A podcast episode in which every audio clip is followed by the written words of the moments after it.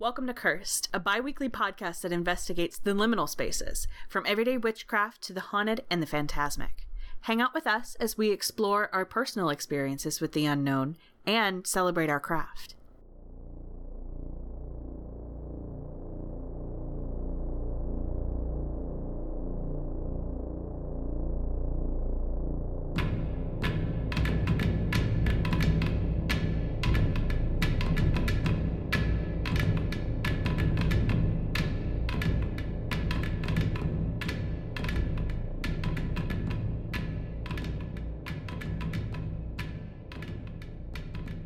So this is episode 21. Are, we at 21 now? Yeah, Damn.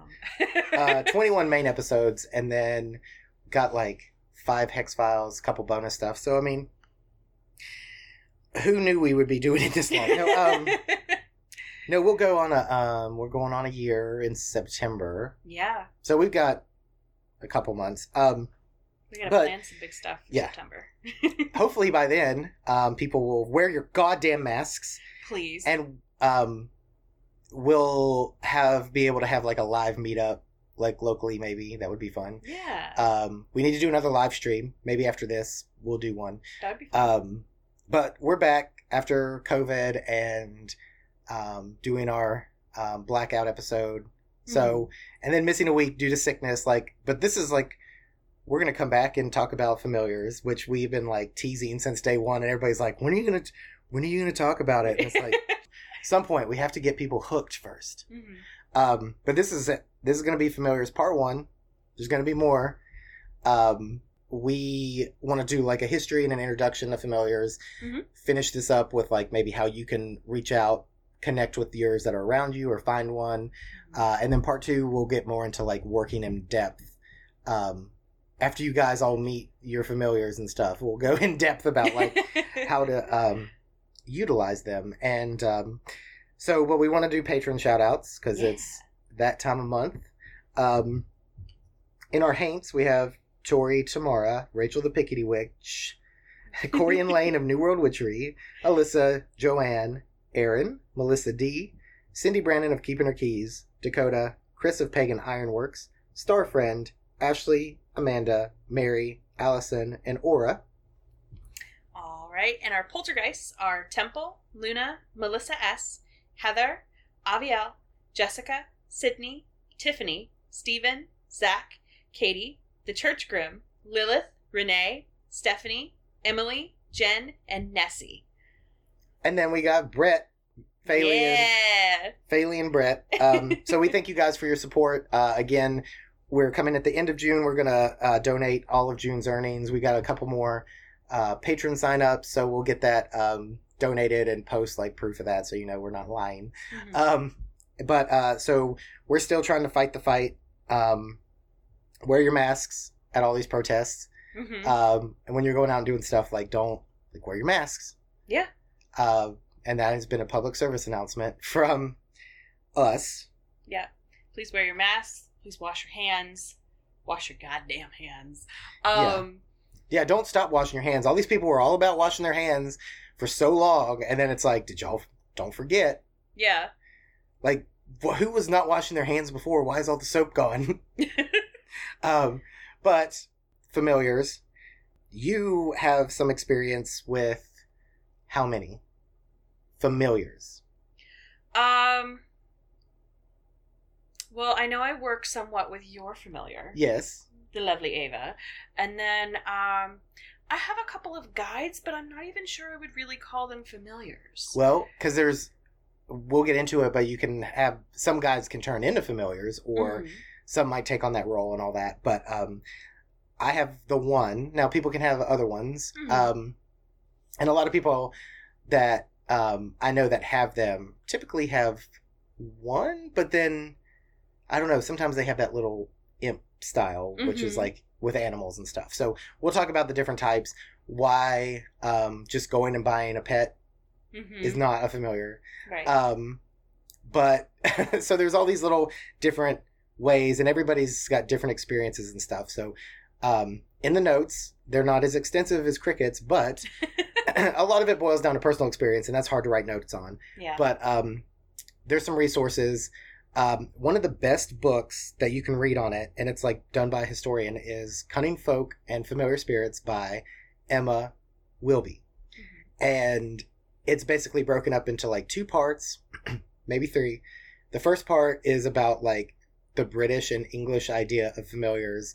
Uh, and then like part two goes into like like the shaman approach and maybe even like the indigenous idea of Mhm. spirit guides and what you hear is animal totems and power animals that have Mhm. been super appropriated by like oh this is my spirit animal. But it's like no these are actual guides for people. Mhm. and part of that culture and so that's just that's something that is what do you call those when they mirror? It's like they're different traditions and they happen to cro- apart from each other but people all over have these working relationships with spirits Mhm. um, that are more than just uh, a spirit of a place or a haunting or whatever you want to call it or a specific one that you're going with these are like ongoing relationships with spirits Mhm. um, and there's many different kinds but kind of the history started um, that we know it there was always it was tied to cunning folk and what you would call witches by our definition at this point um, never and speaking of animals um, but it's one of those things Speaking of imps. Imps. Yes. it was Hi. one of those things where um it was just kind of familiars were understood and i think they're even like talked about in the bible as like don't consult with familiars spirits and blah blah blah Oh wow. now if they if they actually meant the way we take it today um i'm not sure but you can't go back in history without whether it's a cunning person or oh, like everybody seems to have this just idea that like they've always worked with spirits they Mhm. you know you've never been like oh when did witches start working with spirits like Mhm. it's just always been that connection so Yeah. um but that book's really good because it's written and from by like a historian so it's not i mean i've got some good references to some books that uh, i think are good for like 101 um what is a familiar how to start working with familiars Mhm. um but then you'll find like most witchcraft books Mhm. the information kind of trails off there Yeah. because it's all It personal gnosis Just is your first potential like foray and like how to get started, and then there's sort of nothing. yeah you know, and because um, it turns into that personal gnosis like you'll hear people's stories and how they approach it Mhm. But at that point, once you've made that connection or that relationship, you start working with familiars. It's kind of on you and your familiar how that relationship builds. There's no set instructions. There's no do this, do that. Uh, there's some guidelines that are always good to follow, but those are very um, reminiscent of our normal spirit um, rules or guidelines, which is obviously respect them. Yes. My experience is mine. It's Mhm. not. That's what I wanted to start with. Like, just because that's how I experience my familiar and our it relationship works. it's the only way. Right. Yeah. And um, maybe a way that a book knows it or says it or like the history of it, Mhm. you have to do your witchy instinct. You have to trust your gut and you have to trust the stuff that you're seeing. Um, so in the history, you've got before I think neo paganism, Mhm. the idea of a familiar was always demon, um, spirit, uh, something other. It Mhm. wasn't. Now they could take the forms of animals, and I think maybe that's where the. Conf- but yeah, so I think that's where it got conflated with animals because Mhm. um, when you think of like the witch trials Mhm. in Salem, a lot of the uh, accusations involved the witch having a familiar, and it was we'll check to see her home. Does she have any of the usual suspects, which were like Right. frogs, snakes, rats, mice, which all of those things you would find in and around somebody's house Oh, if you looked hard enough. Owls, bats, cats, especially cats, um, and black ones. But then, like at, at some point, it was um, bef- before it got conflated to, oh, a witch that has a pet, that's their familiar. Mhm. Um, that's not necessarily the case. Uh, they started out as like supposedly in their idea, and actually further back, as as long as the as far as the English British side of things were considered, they um, tied them to the devil. The Mhm. devil's the one that granted you these, and Right. um, I'm I'm linking an article in the notes um, with Mat Auryn did with um, Robin Artisson Yes. um, about familiar spirits, and he says in there he's like, I believe that they're granted by the master, um, you know, and this like you can ask him and you either get them or you don't, and not everybody's going to work with them, but um, there's different viewpoints because some, you know, there's ideas where their familiars are handed down through family bloodlines, Mhm. um, generational. Like you pass them on. Like say maybe your someone in your family had a familiar, Mhm. and that spirit felt it was more, or they could do both. was that they could either journey again with them on Mhm. another life, or they could stay behind and work with um, the younger generations uh, Oh, and be a wow. Okay. protector and guide. And I think that they can work as both. I think that there's a hundred percent reason. Like, why wouldn't they be able to do both?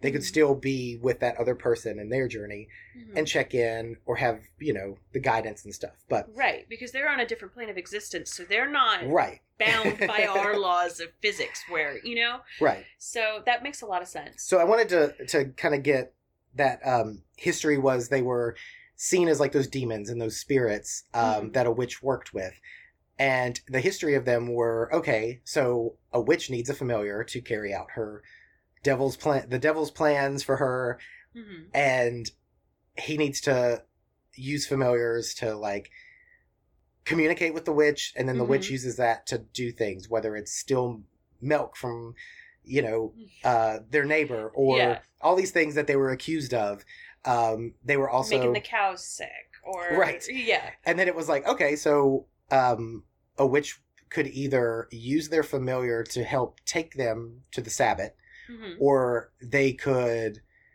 almost ride or fly as their familiar would be their bridge. So it's Now- like they didn't risk themselves. Well, true, but there's also stories of fetches, which are Yes. different uh, from familiars, where you know the witch is actually taking part of their soul, as I Right. understand it, and that manifests as a part uh, as an animal usually, and sends that to do. Yeah. yeah, Um, and then I, I do want to talk about fetches too, because I think Mhm. there's a misconception when you get past that. Okay, not just any pet is a familiar. Mhm. And then the next thing is a lot of these books talk about how you can meet one or how you can create one. Now you can create fetches, and we'll get into that. Um, and those are that's shape shifting, but the familiar spirit is its own entity. Mhm. Um, some say that they are connected by a soul connection. Mhm. There's, um, I guess theories is the right word that this is actually a soul double. That this is your part of your soul that is not residing inside of you. It's another part of your soul that acts as your familiar. And Oh, that kind of gets into the more like, I guess, metaphysical idea of like yeah, um, soul bonds and connections. Mm-hmm. Um, and I can get obviously into more of my personal experiences with like that one meditation I did, um, where it seemed like I don't know if that was a meeting or someplace in time, but it was just crazy. And maybe I talked about it when we talked Um, about dream work. I think I mentioned it. I think you may have. Um, I so know. that I- yeah, I think you mentioned it kind of just briefly. Um, I know we about like seeing the black bit. beaches and stuff. Yeah, a little yeah, bit more Iceland. Yeah. Um, and so that's kind of, I think that's why the church demonized them was the idea of familiars were consulting with spirits, and they considered them demons, which the original word demon, um, spelled with either it's like, is it it's D E A M O N or D A I M O N yes. off the top of my head, uh, and that just meant like a spirit with knowledge that would like teach and guide. Um, And that word comes from the Greek, the Latin, right? Right. And I think it was I'd have to I need to find the actual like meaning of that. But Mhm. basically it was okay, this isn't a higher like angel idea. And some of it like some of the stuff that you read is like, well, angels don't really have free will or free free thought. Whereas these do. And then you have kind of like not a hierarchy, but like layers. Mhm. So um to kind of like keep it on track, the the demon, the spirit demon was kind of what they thought of during the witch trials. Was that it could shapeshift and turn into animals. Some of them looked like animals, some looked like people, some were past um like a person who had passed Mhm. and that person claimed that they were working with them and helping them and everything. So that idea was where I think they kind of got like connected to like I don't know, there's still connections to the devil and this idea that they're gifted Mhm. by something else. Um and I think that carried over into the witch trials. But I know like, you know, when you talk about the witch trials, it's like how many of these people were actually witches, what was added, Mhm. what was embellished, what was made up, and like you have to be aware that just because this was said or happened in the witch trials doesn't mean it was what happened right. because But these there is people some basis Right, there based because they're in also local using folklore. the you know? folklore or they're also using examples so it's like the people that were were murdered during that were more than likely not witches Yeah. you can't say well this person that was murdered as a witch i want to like i guess you could work with her but don't think of those poor people that were unjustly murdered and i mean they're but they weren't witch like they weren't but they were using folklore and stuff. But so that's why i think reading that book is helpful to see that like okay well the idea of familiars as a demon spirit and a helping spirit didn't start with the witch trials and it kind of carried through like i guess that area. But then when you talk about like the idea of like spirit guides and spirit animals and animal totems in like the uh shamanism idea and doing trance work and being led by something those existed outside of the what was happening in the east Right. um, or at least not the Far East, but like you know Europe and everywhere. Like that was not what the indigenous people of like North America were doing. hmm Um, they had their own stories and their own connections. Yeah. Theirs are brought about by trance and their other personal like spirits and ancestors and stuff. They're not tied with oh the devil as Mhm. they know it elsewhere, but I don't think that's wrong. Like I still think like you can certainly have the devil in our idea of it and not necessarily the Christian idea of the devil Right. grant you one because, you know, but then you can also um which I'll get into, I think that Ava is more of a emissary of Hecate that was kind of like Mhm. given before I even knew why or what or how, and probably a deal that was struck in a previous life. Um, but you know, she's she would fall under the category category of a demon familiar Mhm. slash spirit spirit spirit familiar because um, she is a spirit slash entity that was not ever human that did not exist as an ancestor was not a you know uh, and i've had the extensive talks with this about like alex and stuff too where he's like well maybe she had been a past like family member or friend or something and it's like no she's pretty adamant that that's not you know Mhm. th- there's something older there, even though it's not like this crone idea. It's just it's been around longer. It's not been so it's kind of like that's when you get to all these little parts of like, okay, well what at what part is a familiar a familiar and what part is a spirit a guide and all this and Mhm. that. So um Which is where I'm at, kind of at right now too, because the, the gut feeling for me is that I work a lot with, you know, um, be, like being very much an animist, mhm. where I, you know, believe that everything has a has a vibration and a consciousness and um, has a soul that really should be honored. Mhm, So, yeah. um, and for me, one of the, you know, I tend to work a lot with animals and plants, and some of the animals that really come to me and work with me a lot are owls, Mhm. um, moths recently, uh, snakes, foxes are a huge one for me. Um, cats have become more common for me too. So, uh, and spiders a lot recently. Um, Yeah, we were talking one time about like what spiders could mean and all this stuff and like how they pop up. so for me it's like and the fox tended to come to me the most and i've had some of my most significant experiences with you know animal spirits with the fox but i just i don't feel like that connection for a familiar is really there it just like Right. it's just not i don't feel that soul tether thing that you know Well, that is kind of defining for a familiar right Right. Well, so I think there's there's so and that's why it was like, okay, there's no way this is going to fit into one part, Hmm. one episode. Because there's so much to cover because there's so many different aspects.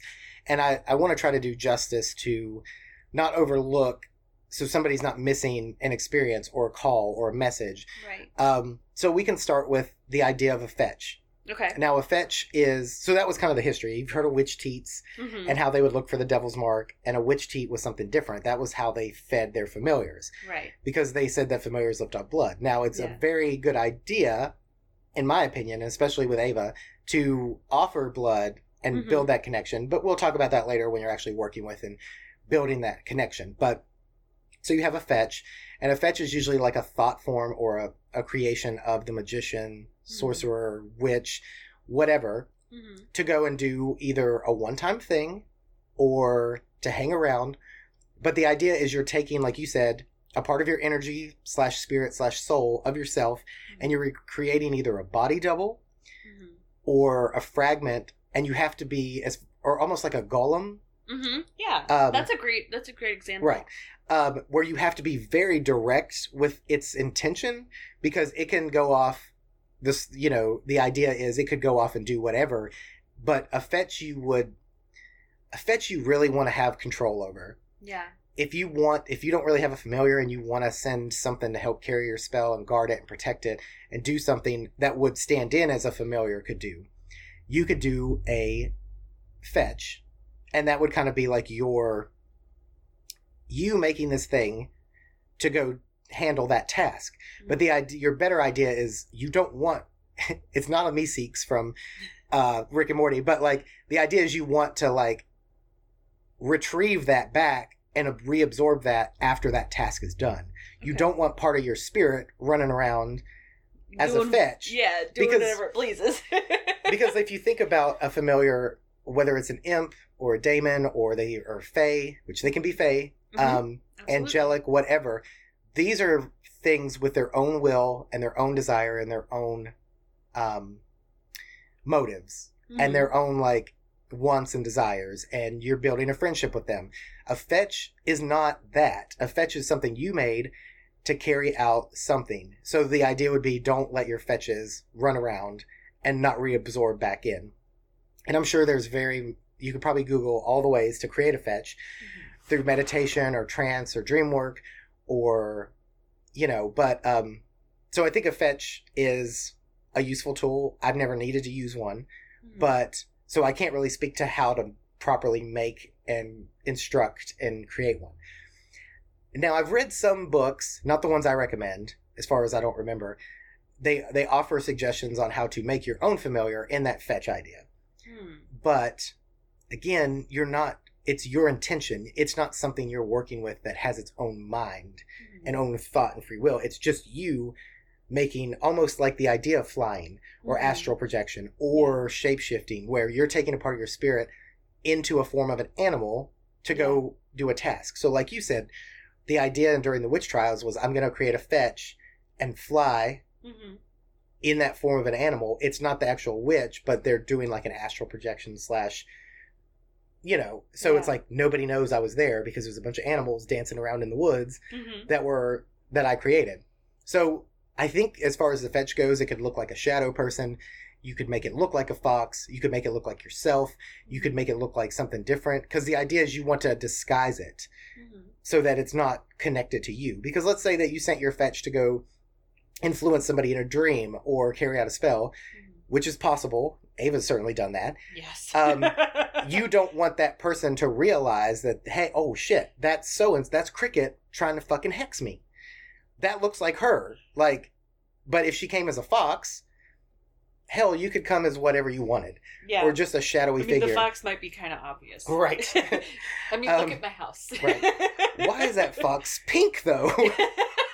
um, and uh, but so I think that's like kind of the idea. The fetch is more to me, and I could be wrong. I see the fetch in more of a very like occult, like magician sorcerer idea Yeah. of like that's just how I've always pictured it. I really liked your description of almost creating a golem because that's very much Right. how it feels. Like it feels very and like I'll, I remember recently listening to Lore randomly here and there Mhm. um, ones that I haven't listened to in years, and they were that story about the golem where he was like, I forgot to put the sacred paper script on him, Mhm. and he started destroying things, yeah. and um, so there's like rules with the fetch as far as like safety, and maybe kind of like when we talked with Matt about astral projection, how he was kind of like, well.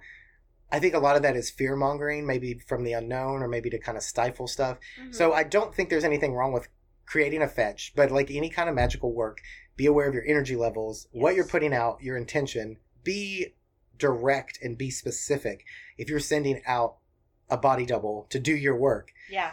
um, and I think that's the difference between astral projection and a fetch. Like a fetch is maybe a one-time creation, Mhm. and then your body double would be something that you routinely use to go to the astral realm.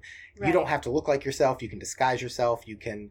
So that's kind of the idea of a fetch. Um, if you guys are interested in the fetch, you can go like look it up. There's plenty of resources on how to make it. Yeah. It could be spells. It could be Uh, there is a really great book uh, that does talk a little bit about fetches and familiars and the differences between and how to go about creating both and working with both.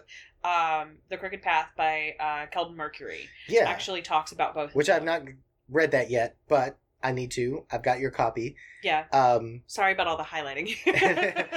but um, yeah. So I think you had mentioned that before about how Mhm. Kelden goes into that. Yeah. Um, and that was the a, a great way. He really broke it down into okay, this is a familiar, this is a fetch, this is like he broke down everything and how to work with uh, with all of them, and it's it's good information. Uh, it it is very much a beginner starter path, but sometimes you really need that sort of foundation to get started. Um, and then you've got to find ways to Yeah. build and, and and trust your own personal nose. I have these books on my Kindle. Mhm. Um, I have physical copies of some, and I think you can get the Cunning Folk. I think you can find that if you Google it as a free download from like um, what's one of those sites, the big ones that offer free PDF files. oh, I don't um, know. I'll have to look at it, but there's some that are just like available. Okay, cool. Um, and I think I got mine for free just by downloading the PDF and opening it in like my uh, Apple Books app.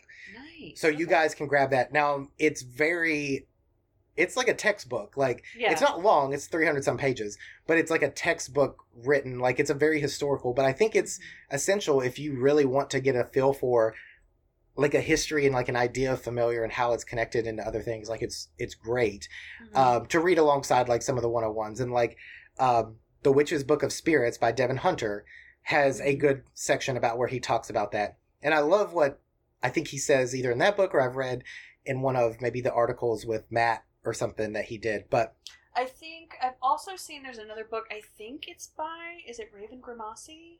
yeah the Uh, witch's familiar The Witch's Familiar. I haven't read that one, but it's been on my list. that's on my time. yeah that's one of my books that i'm tagging or tagging linking in the show notes Yeah, um, he was one of the ones that really patreon like, people You know, shaped and molded my craft as a as a young pagan. So If- I, and I then there's there's Raven. called like the familiar spirit by donald tyson okay. I'm not going to link all of these in the public show notes. They're going to be on patreon notes. Um, just a heads up because you know you guys can go there and check that out. But um his is i think his is the first one that i read. Oh well, real quick back to the witch's book Oh, of spirit okay. by devin hunter. He said something like you kind of lose that specialness and you kind of offend the idea of a familiar by just calling your pet a familiar if it Mm. doesn't actually do work for you because there's such a, a bond and a relationship with a familiar and i kind of think of it like you wouldn't i don't know it's kind of like downplaying the idea of the relationship you could be having Mhm. with a spirit that's around you a guide an ancestor and becoming that having that witch and familiar relationship you're downplaying it by saying like this lizard i bought is my familiar right. I went and bought a snake. It's my familiar. Oh, this guy's my, like. You need like you lessen that reaction or that relationship with your possible one Mhm. uh, if you don't understand how it works. Now I have, which I'll talk about some. Like there's some animals that are like definitely um, familiars, Mhm.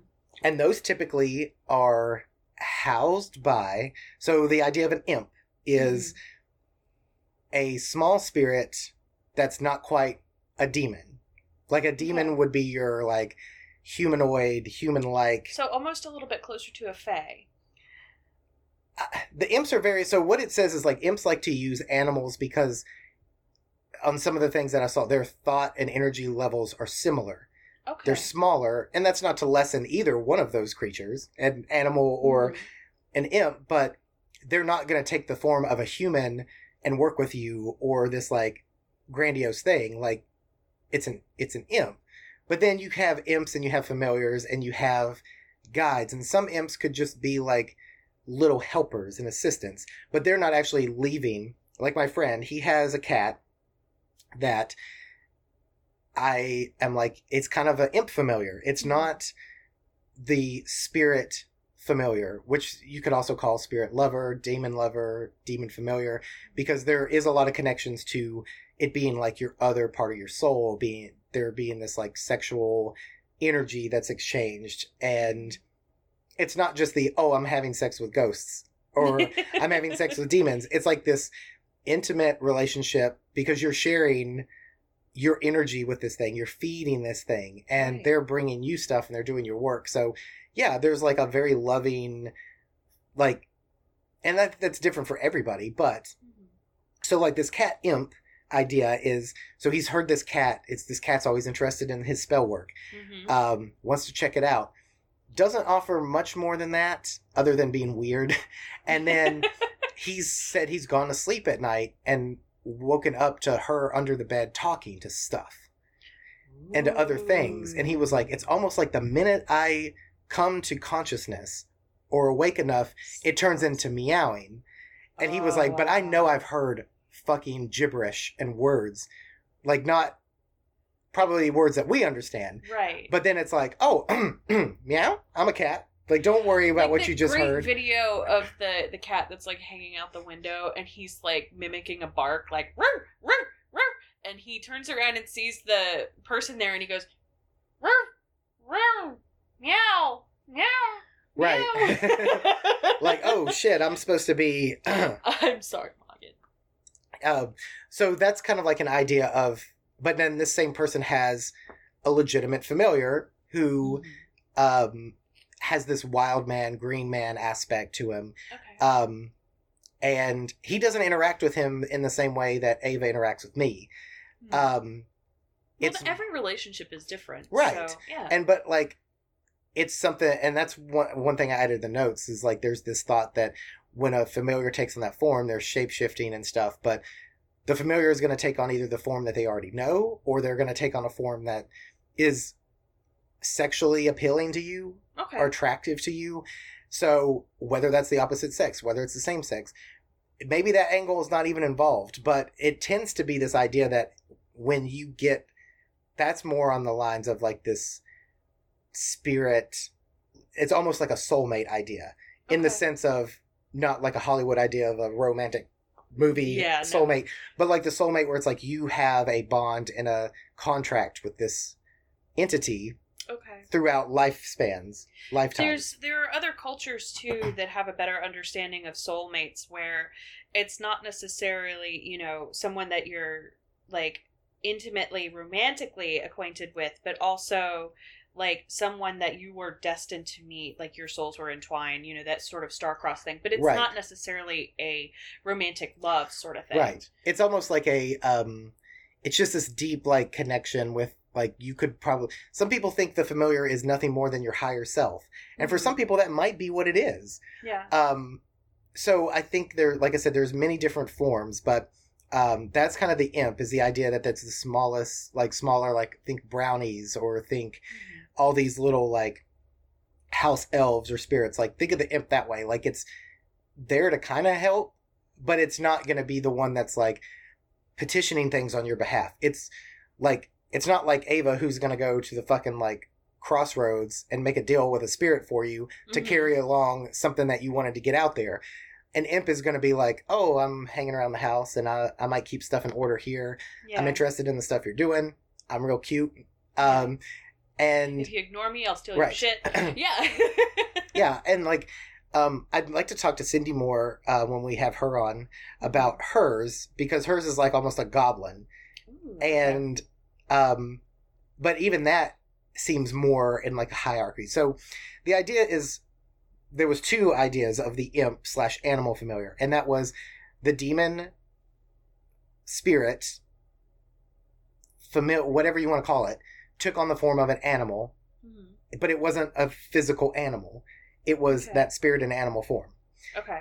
then you have the flip side of that which is i think more prevalent is where that spirit attaches itself to an animal Mhm. so that animal is still that animal like so tori Yes. her cat Jareth is is that way Yeah. where and i'm not saying he's an imp but because he'd pr- probably hate me um but it's like he is you can tell he's a cat but then sometimes he's not a fucking cat yeah. like he's all about the shit she does when it's magical and you can tell a difference it's like what makes this cat realize that when you're sewing something like a button or a patch on that it's not important. But the minute you start sewing a mojo bag he wants to be up in it.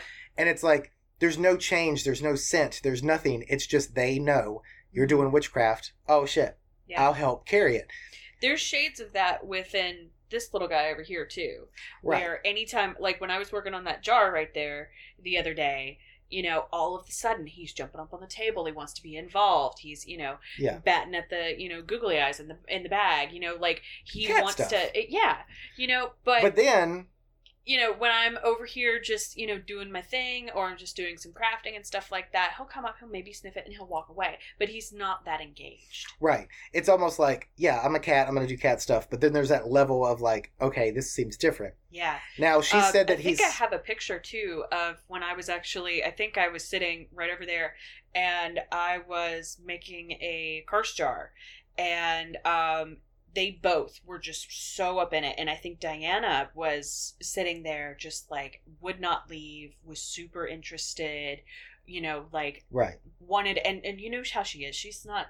You don't think you've seen her the entire time you've been here. no i haven't So, and all of a sudden, she was just very clingy and wanted to be nearby. So, Well, and that's like the other thing is, and it, that doesn't mean that even though that pet might be involved, they might not mm-hmm. be on your familiar, familiar. level. yeah. They're on they're a because you can have multiple ones, Hmm. but I think that idea of like the spirit demon familiar that's like soul connected, Hmm. that one is going to be like head bitch. So if you have more, that one's going to be like delegating. Yeah. So um the way I understand it is something like Jareth Hmm. appeared to her in, in weird circumstances when when she tells it is that she found this that friend with that cat I was talking about that would talk under the bed Mhm. showed up on his doorstep on a rainy day Yeah. and I'm not saying that's the only way to come about it but sometimes there's this isn't just going and picking out one they Right. pick you almost Oh yeah. um but then you have to build this contract um with all of these things whether you feel like oh this is so you fulfill that with Mogget and Mhm. You fill out with these animals you feed them you take care of them you do this and then in turn they help you.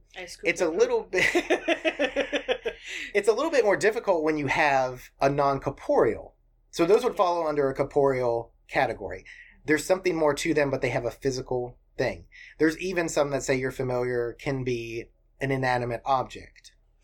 Okay. to me that's hard. I don't i don't understand that but um That's that's a very interesting. It kind of reminds me of like the pet rock sort of thing. right but i think that you can from an animist approach you're fam- you can have familiars that are plant allies and plant spirits Absolutely. Um, or even like stones and things like that because i it, Right. you know crystals and bones and things of that nature they still have a consciousness and Yeah. personality and so you know if- when i'm working magic that's something that i always want to do where i'm you know asking hey do you want to work with me on this thing this is what i'm doing right so and we can in part two we can get more in with like how you would work with both sides corporeal and non-corporeal Mhm. with magic and day to day and stuff but um it's a little bit easier when you have a physical thing to attach it to right when you have somebody like ava like i'm the bridge but you can also have objects that you tie into their bridges when you're working with them and again Mhm. that that might end up being more into part two but think of it as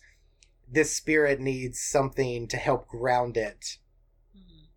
And help feed it. So it you could that could be a mojo bag that you feed. It could be a statue. It could be a picture. I have various pieces of jewelry that she likes and uses Mhm. that but in the end, I'm still the bridge. So your cats and stuff like I mean, Tori's cat Jareth has gone to her in dreams. Um, Mhm. she's heard him talk to her in dreams. Oh wow. This isn't normal animal, Animal behavior. stuff. Yeah. Um, so that's that's a key like detail that would be like there might be something more to this. Right. So like I think one of the stories I was telling was when um, this friend Alex was trying to meet his. He popped up in a dream, and I never saw his physical form, but I could tell it was him. Mhm. And he like gave me a message to send to Alex, and I don't know. I think there's different levels because somebody like me, who I feel like I'm not, like we've talked about before, Mhm. and sorry if this seems all over the place, but there's just there's so little there's so many little intricate kind of differences in things. But that whole point at first, before I get into the other side of things, was don't just buy a pet and assume it's a familiar. It doesn't mean that it might that pet might not gain a familiar, Mhm. and who knows, there might be something within that animal that call that connects with that spirit. Um, because most are going to be like a familiar is not going to cannot possess you, cannot channel you unless you give it permission. Mhm. Because a familiar is pretty much going to have your best interest in mind. Mhm. Um, and you could go out and start working with a spirit and develop this relationship. But um, like I put in the notes, it's a it's a give and take. You can't always ask the familiar to do every little thing for you and never do anything for them. right. Um, That's have just not to fair. I Right. mean, even if you were going to do that with another friend, because you have to think of friendships like this too. You're Right. building a friendship, you're building a relationship with this spirit, with this entity. yeah. If like- you, you know, treat, you know, kind of goes back to our conversation with Megan. If you treat this, um, or even our con, uh, our conversation from the first couple of episodes where we talk about, you know, building relationships there, you know, you have to be respectful. You Right. have to you know the first time you come over you bring a bottle of wine you bring flowers you know you check in on your friends and see if they need anything how they're doing the emotional labor of it the physical labor of it. That's necessary in order to maintain relationships whether they're you know with uh, non-corporeal entities with um deities with you know your friends that you go out drinking with on a friday night. All of those things or plants like i mean just Yeah. like the little things. And so i don't know anything about like i said you can have the fae Mhm. like going from imps to what you would call like maybe the higher spirits. Okay. Um so the imps can be good. They can but they're they call them lower spirits but i don't want to give off the impression that they're not that they're lesser than. Yeah. Yeah. They're just they're lower spirits and all familiars seem to be for the most part chthonic in some way. Because a mm-hmm. demon is a earthly spirit that's was thought in the greek idea they're basically demigods. They're not mankind humans whatever. And then they're not deities but they're somewhere in between. Okay. They're but they were always teachers and they were guides. And there was um who was it? I, I, and i meant to look that up.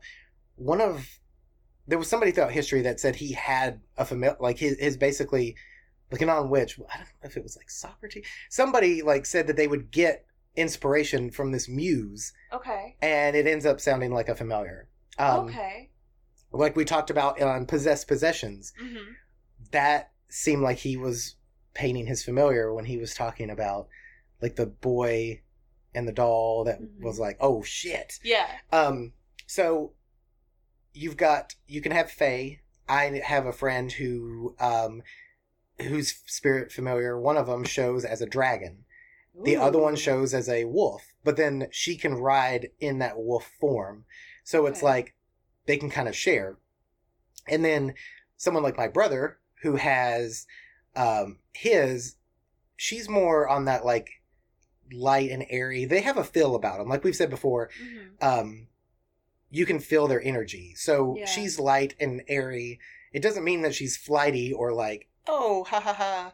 It just means like she's right. It's uh, it's very and i don't want to say angelic in the idea of no she's it's like a high vibration. she's more like she's more almost like dryad like almost or nymph like if we're talking about like greek spirits that I, it sort of feels like and since it does seem like she's an emissary of hermes yeah it would make sense that she would fall under the nymph idea yeah and whenever we talk about her i smell lily of the valley So it's like that's a thing. I can see that. yeah. But she's tied to foxes, and Mhm. she's ti and so that's kind of like And that would make sense too Right. with her ties to Mercury and yeah. yeah. And then when you have you have somebody like Ava who feels like she resonates very low, like Very. She's very chthonic. She Right. she is somehow be uh, like under the bedrock chthonic. You like, know, like heavy, yes. like just this. I don't know there because you feel these energy influences. I, it's almost like when we talk about her and when I work with her, it's almost like a, it's it's a physical feeling like in my mouth that's very like when you bite into a really really o- almost overripe piece of fruit and you can taste like the dirt. Right, it's like a You little know, bit of like- like It's that's how it feels. yeah, and so like she's got those like earthly, like or very earthy kind of sense and ambience. Like Yeah. Tamara's described sandalwood. Um, Mhm. Alex has seen almost like shadow, like when she's like appeared to him, like in a shadow figure Yeah. uh, outline and very like scary and intimidating. And like we said, like at, for the longest time, it's like okay, well, she feels like a water element. If we talk about her being like almost a Scorpio energy, it's like I don't. Why wouldn't she be Earth? But then we talk about oh, like water underground, like cave water and shit. Like it's just dark, murky, cold. It's borderline like that idea of rotting flowers. They still smell, Yeah. and it's not like decay, but it's like it just feels very underworldly. Yeah. And she's very much like an underworld nymph. Like when you look at Mhm. Hecate's history, you've got all these vampiric spirits, you've got all these nymphs. Um, they're not the same as like the more above ground idea yeah. of, of nymphs, but they're still and like I think we were talking about like the what is it, the lampades and stuff like that. yeah, And she very much they're feels like a torch that. bringer. Yeah. And like nymph is not far from demon. Like a demon Right. in Greek can kind of be more along the lines of like a guide or a muse. What's weird is you've got we interact similarly with ours, my brother and I. Mhm. And I didn't know this when we first started talking about it, but then it was like he would tell me stuff that he experienced and I'm like, "Oh shit, I never told you like that was how I experienced it." Mhm. Like, holy fuck. Um I don't know if that's a family thing. I don't know if it's ancestral. I don't know what that would be as far as like that mediumship. And then like I can go into places, feel sensitive. I don't pick up spirits like you do. So yeah, that's like a um, different form, but it doesn't mean that that's the only form. And I think Right. that's tied to deity that we work with Mhm. or that we felt called to. Um, whereas my friend Alex's isn't tied to Bridget per se, Mhm. but it's more tied with his personal connection to nature. So Mhm. I think everybody gets it a little bit different, and I don't know if it's something the deity allowed or just the way that those familiars are and how they interact with us Right. that seems different. But then, like, I'll go into places, and unlike you, I don't necessarily pick up the same visuals, psychic mediumship that you do. Mhm. And I'm like, damn, I wish I could do that. But then, like I said, it's like I have this bridge where I can communicate and channel her Mhm. almost 24 7. And, and that's arguably a little bit like safer. right. And she's like this mediator of like, there is something over here. And it's almost like you have to give them a permission. And the way we became kind of like co possessive or whatever you call it, like dual possession, was by accident, kind of. And I, we mentioned it in like divination and stuff. But Mhm. Um, so you've got your imps, you've got or you've got your fetches, which can Mm-hmm. be used as familiars, but for the sake of my opinion and kind of like my understanding is that like a fetch is not going to make you a good familiar for constant relationship building Right. and work. An imp is great. They can come in all different forms. They don't have to be a physical animal. It can be an imp like spirit. Something like Ava is not going to hang out in a cat body yeah. um and that doesn't mean that whatever is inhabiting like those cats doesn't go out and do things and take on another form it might stay the cat form Mhm. um so it's kind of hard to know exactly it's just personal experience with that animal you kind of get the feeling um if there's something more behind their eyes Yeah. or if there's something more and then like if you work with the Fae a lot, there's a good chance that your familiar might end up being some kind of Fae. If you work with Fae deities, Mhm. then there's a good chance that your Fae or Fae, your familiar would be related to the Fae realm. And I like Mhm. this isn't to say that you couldn't have never worked with a Fae and then end up with a Fae. Because in the beginning I was like, oh damn, Clayton, that might be Fae like, but it's not. it's not Um like I can I can definitely see that, but it's it's not quite. It's right. It's kind of like the features and yeah. so like her features seem to be very like soft but pointy mm-hmm. and Ava's are more like s but there's more of that hardness there. Mhm. and there's also sharp. So there's a difference between like pointy and sharp in the sense where it's like she seems very like light and airy, Mhm. and whereas Ava would be kind of like heavy and imposing and all this shit. Mhm. But they'll both be very protective, and they're both like good guardians and good Yeah. guides and stuff.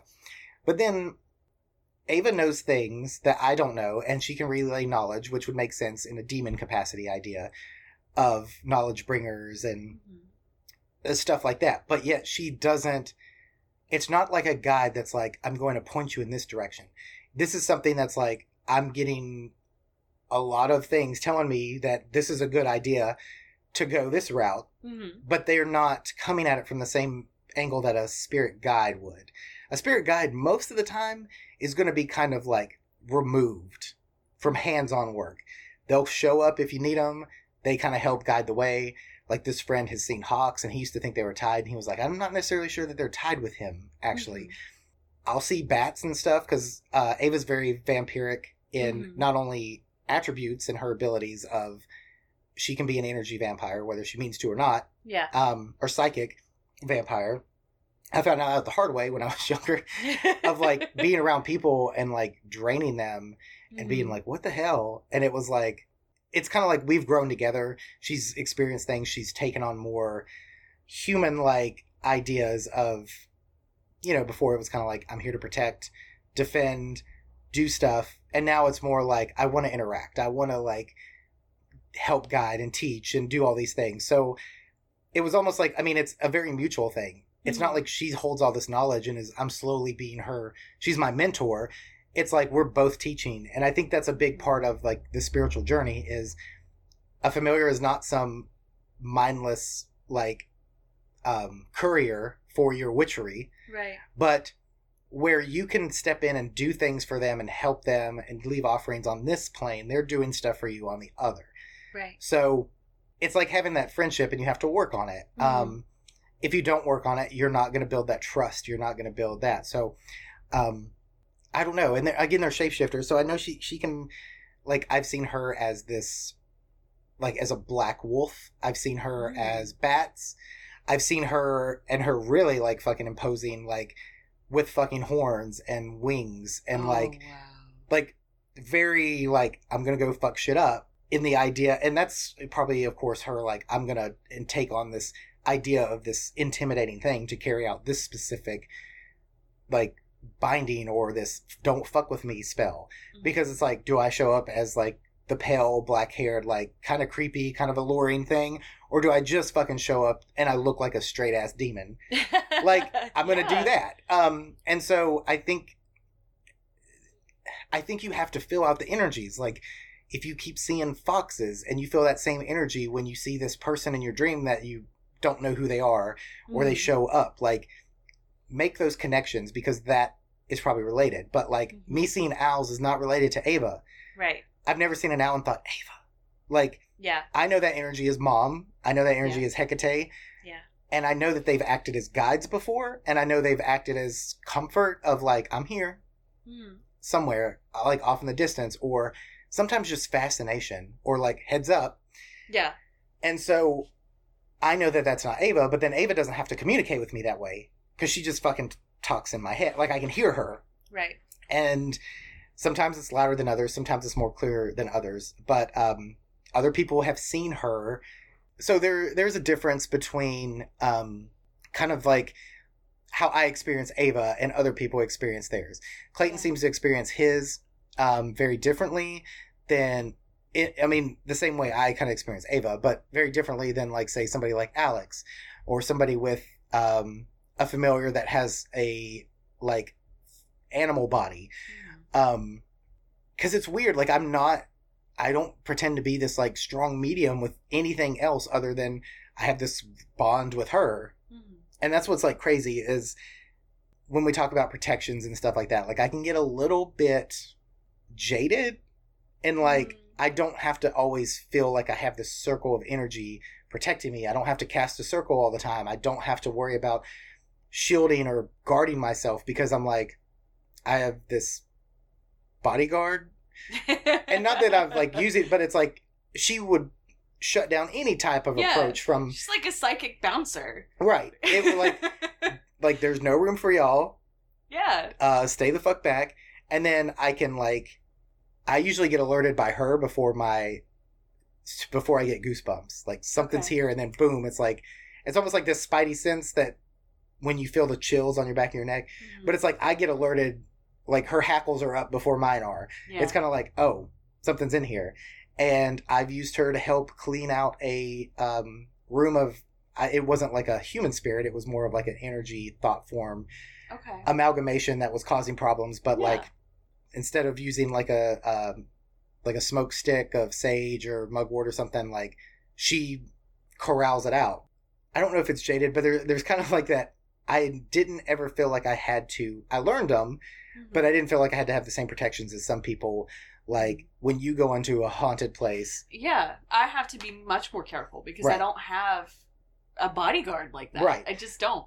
So I have to have, you know, um, either, you know, um, physical things um, that I've, you know, uh, enchanted or protected, you know, put that kind of protective energy into, Uh-huh. or, you know, already sort of possesses it and I do my own little thing to it to make it, you know, really sort of amp it up, or, uh, you know, just visualize putting up barriers, that sort of a thing. Yeah. Because I don't have that bodyguard. I got to be my own. and that's not to say if you have a familiar doesn't mean that they're going to always be that bodyguard for you.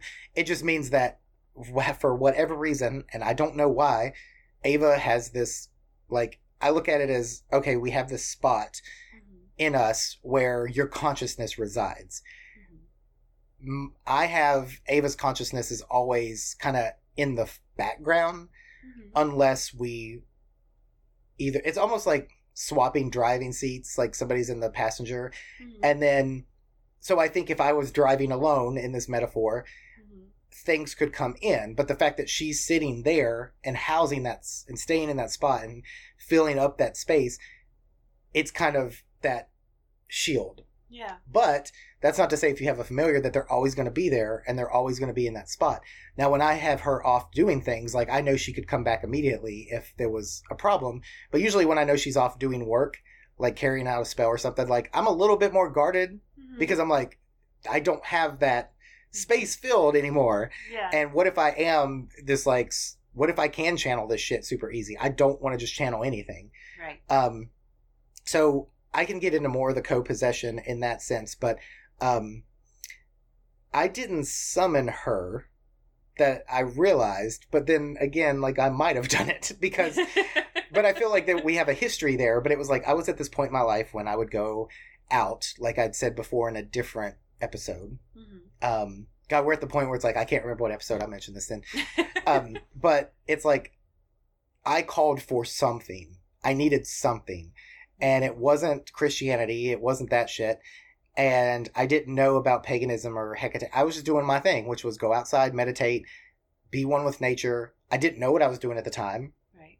But then when I reached out, like I feel like I need this because it was a rough time in my life and I felt like I needed this a guardian, something to look out for me. And it was almost like, here I am. And that was like fucking terrifying because I grew up Christian. So my first thought was, there's a demon. And then this voice is like, yup. And I'm like, oh shit, I knew it.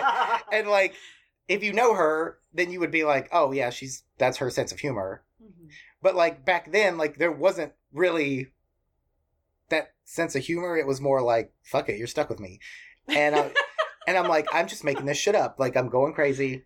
I would see her in my dreams, like, and she's always been that same appearance. Okay. And so here we are, like I'm freaking the fuck out. I'm trying to pray it away. Um, because like that's all I can think to do. And I was like, oh my God, like this thing won't shut up.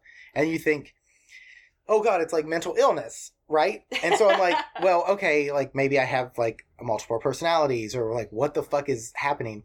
And so I spent a long time doing that and and coming from that approach and thinking, oh, this is just a facet. So like but this is a separate voice. This is not my voice. She mm-hmm. has a distinct voice. I would hear it upon falling asleep sometimes, whisper. I would hear it in dreams.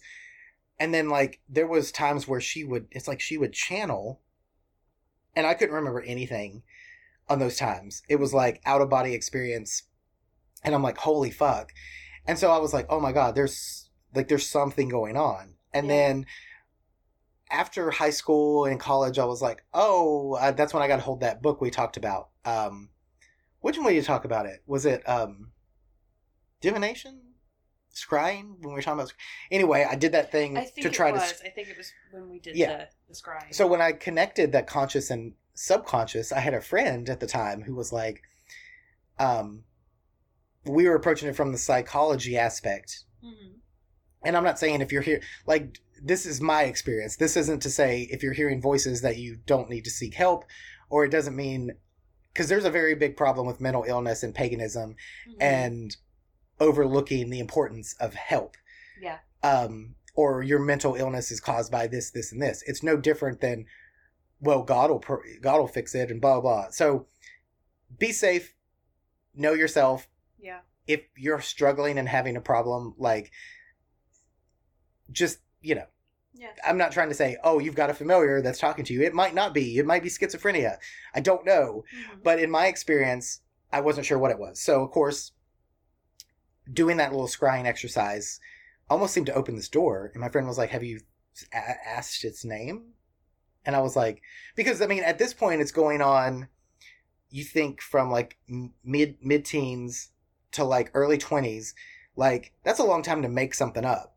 yeah, And especially when half the time I didn't want it because it freaked me the fuck out. And so I thought surely this was something um, I'm either making up. And I was like, it's probably for attention, but I wasn't telling anybody about it. So whose attention was I getting? um, and it was like, it was a struggle. So like, as, as much as it's like, oh, we have a good working relationship now, like it was a fucking struggle. And, but I got a name, Ava. It feels familiar, but, and then it's like, why?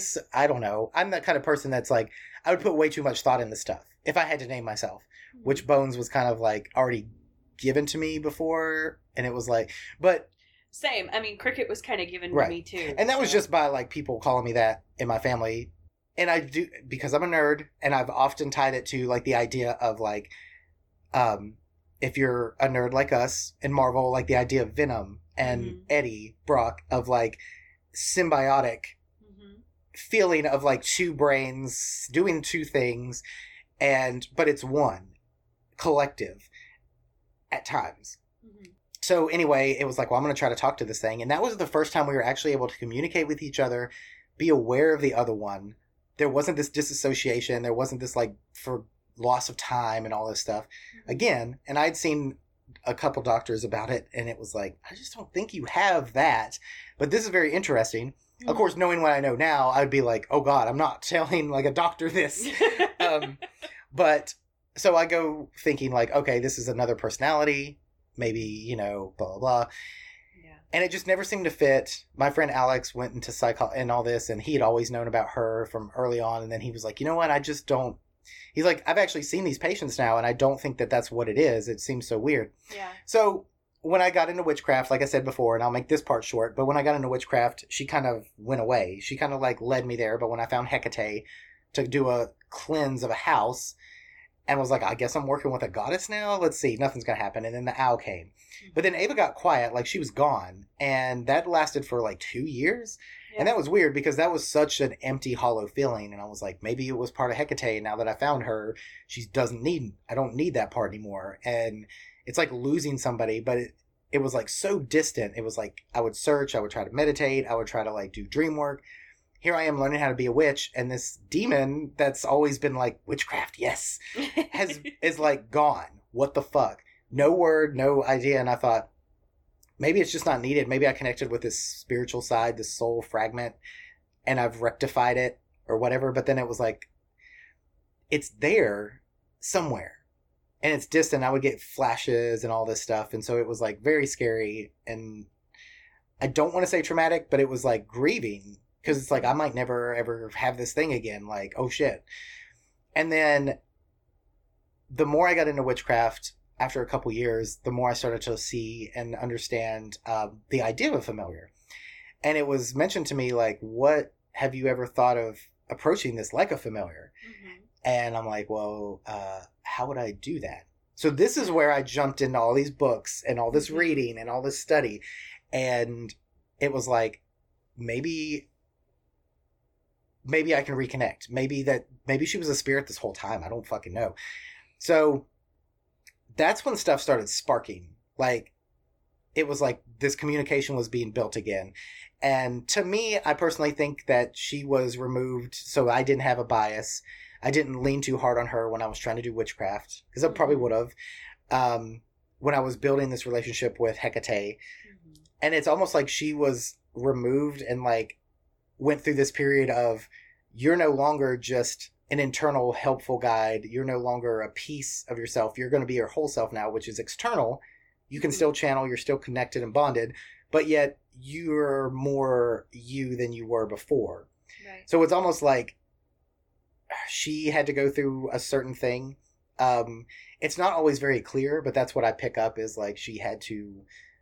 It was almost like she was bound to me as a vessel and mm-hmm. was not allowed to be anything more than like a mental fragment but then she became separate and so this is where people have been like well this is a fetch that you created and it's like no why would i why like the story it's almost like someone has opened the jar somebody has you know like it, you open the jar you rub the lamp eh, it, for, for lack of a, a better term and like because you've unlocked that box, that part of your brain, that part of your psychic ability. Right. Now there's not only have you built the connection and you've built the bridge, but it's also like she's been sort of unlocked and the connection is there and right. it's like a one of the um like secret characters in a game like you got unlocked you know um, but like i the way i picture it is okay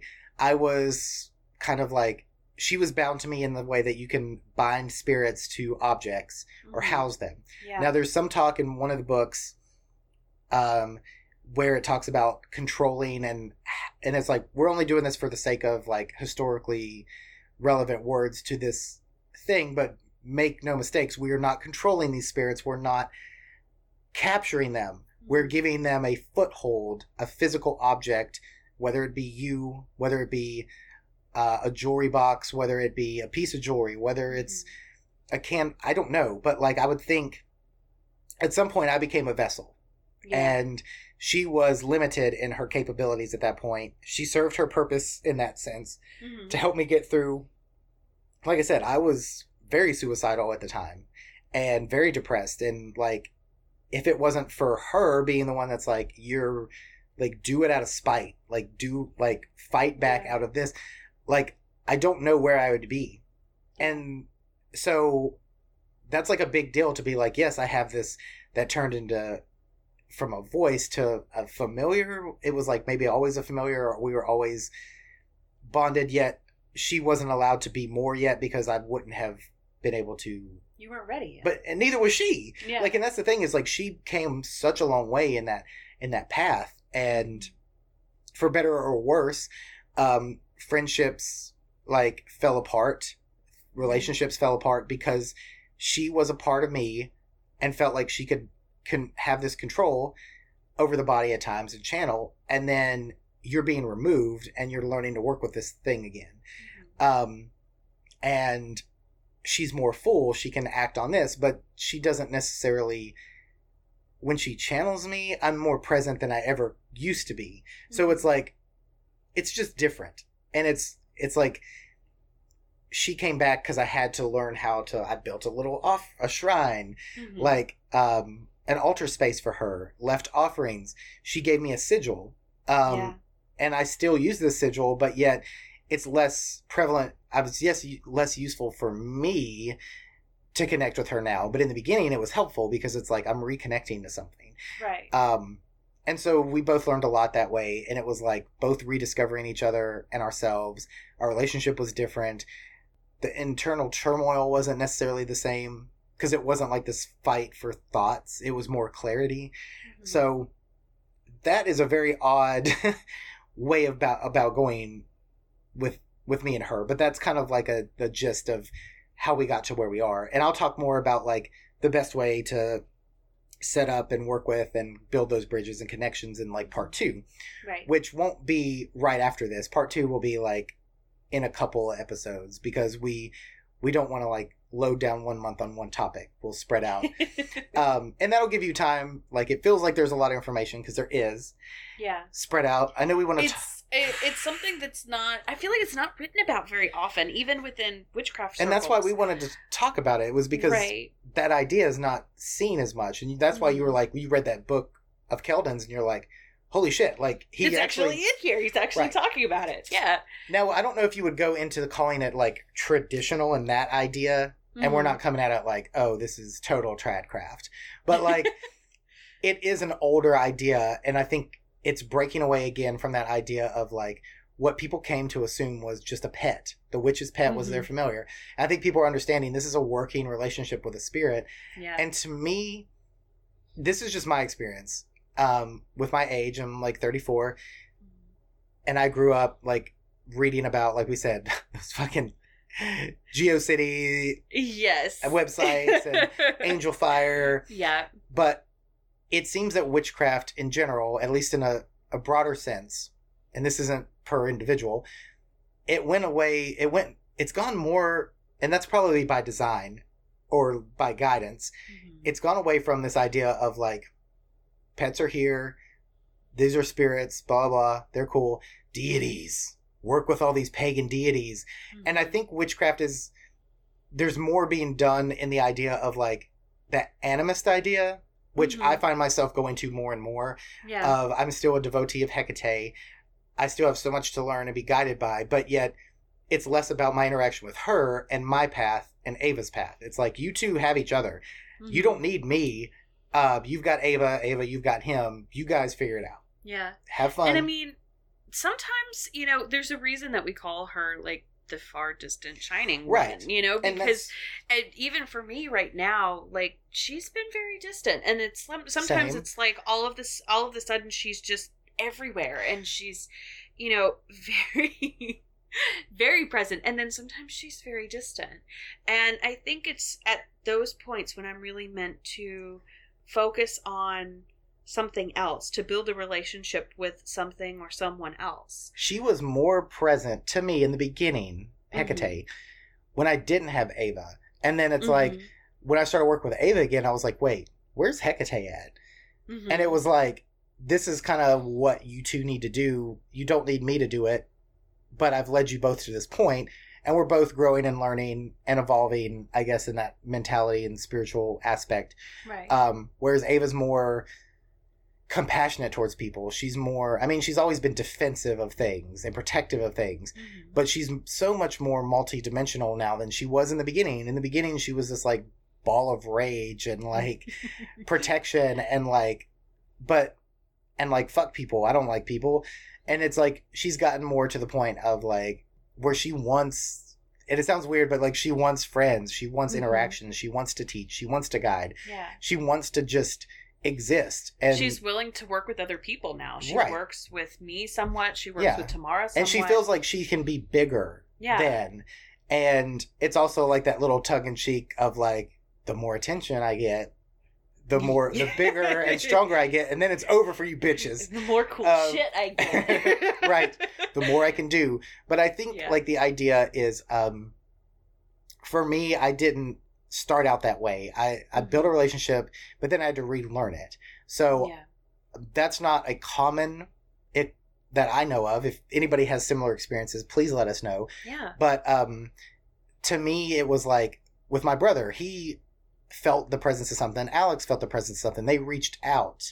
Mhm. Um, and then had a response and had to grow and work on that.